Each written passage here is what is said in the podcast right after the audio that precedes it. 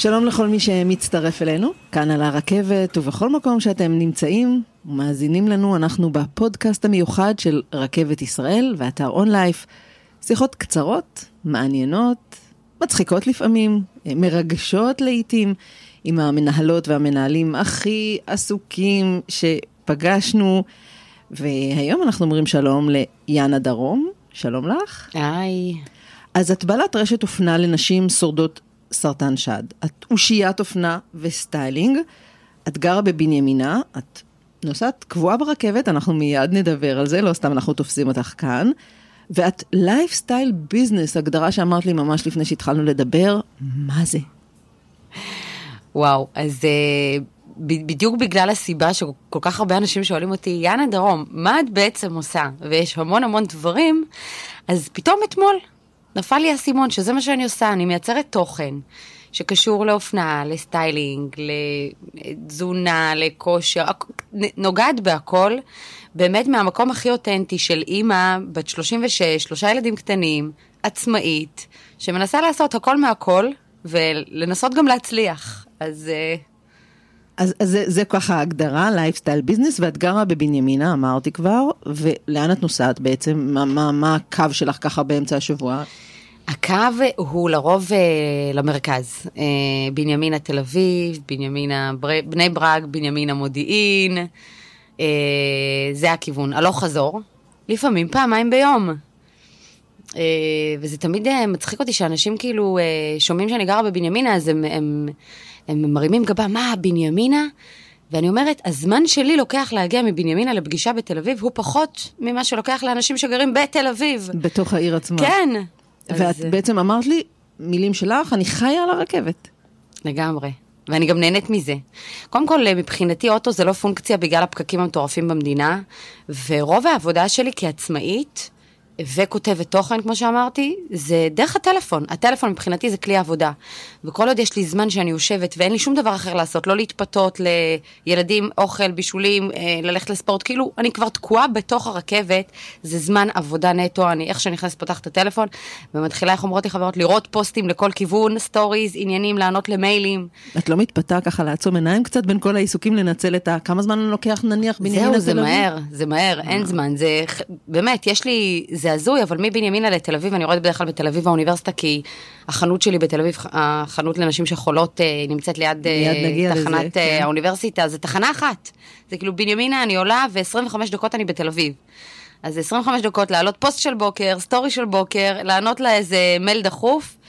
אה, ולפעמים שיחות, למרות ששיחות אני פחות אוהבת ברכבת, לא נעים. טוב, אז לנוח את לא נחה, כבר, כבר הבנו. ממש לא. והזכרת באמת את החנות שלך לנשים אה, שורדות סרטן שד, אמרת גם את המילה חול, חולות עכשיו, נשים גם חולות, אז תספ, תספרי לנו, כן. מתמודדות, אז תספרי לנו קצת אה, על העסק הזה.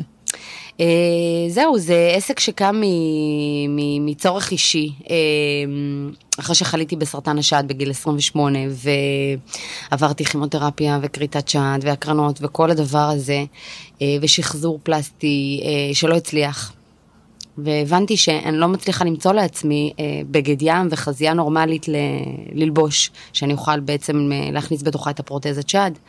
הבנתי שיש פה נישה ויש פה צורך, ואמרתי, אם אני צריכה את זה, כנראה שיש עוד נשים שזקוקות לדברים האלה.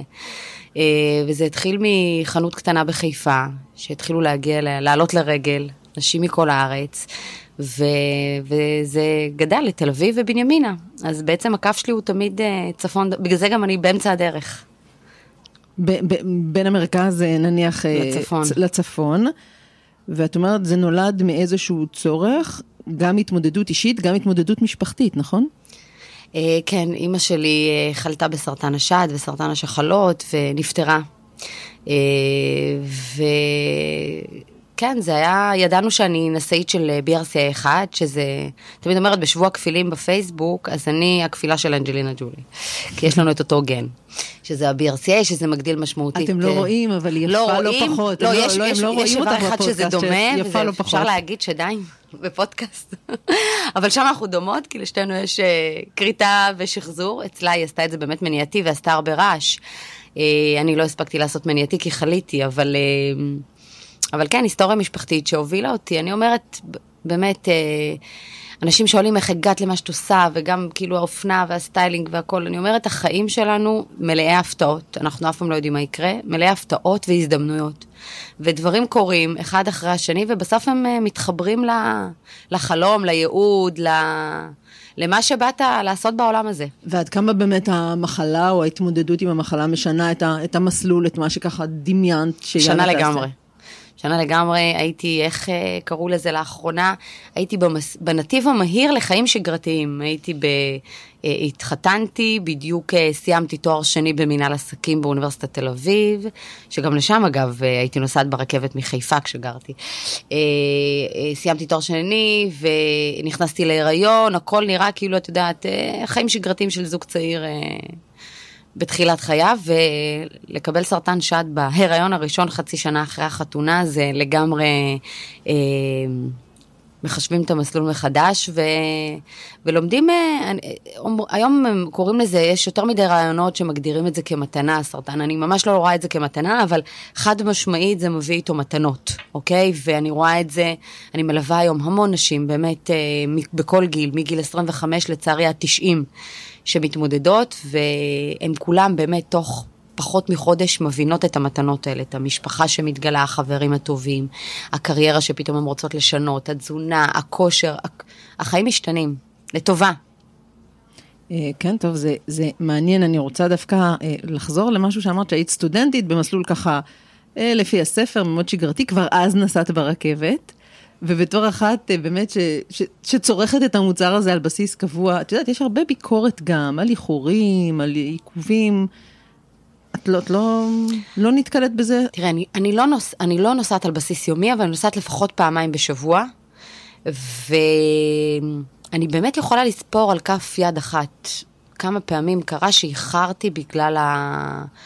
אה, בגלל הרכבת. רוב הזמן זה קורה בגללי, כי אני עושה סלפי אחרון ומפספסת אותה. תראה, את מזכירה לי דברים, אה, זיכרונות מה, מהרכבת, אה, גם בצבא, אוקיי? גם בצבא הייתי נוסעת ברכבת, שירתתי במודיעין ב-8200 והייתי יורדת ברכבת הרצליה. וזה יפה רק באמת לראות את השינוי, כי פעם כשהייתי ברכבת בצבא ולא היה לי טלפון, אז uh, הייתי מאזינה לשיחות של אנשים, וזה היה כיף, ומצוטטת, וזה, והיית מדברת עם אנשים. היום באמת, את מסתכלת ימינה ושמאלה, כולם בניידים. כולם בניידים. אין, אה, זה, זה, מבחינתי רכבת זה זמן עבודה הכי אפקטיבי שיש לי בשבוע. טוב, אז אנחנו נשחרר אותך שתמשיכי לעבוד, לא לפני שאנחנו נעשה סלפי ביחד, כדי שתהיה לנו אה, מזכרת. יאנה דרום, היה תענוג לדבר איתך, והמשך נסיעה טובה. תודה רבה, איזה כיף.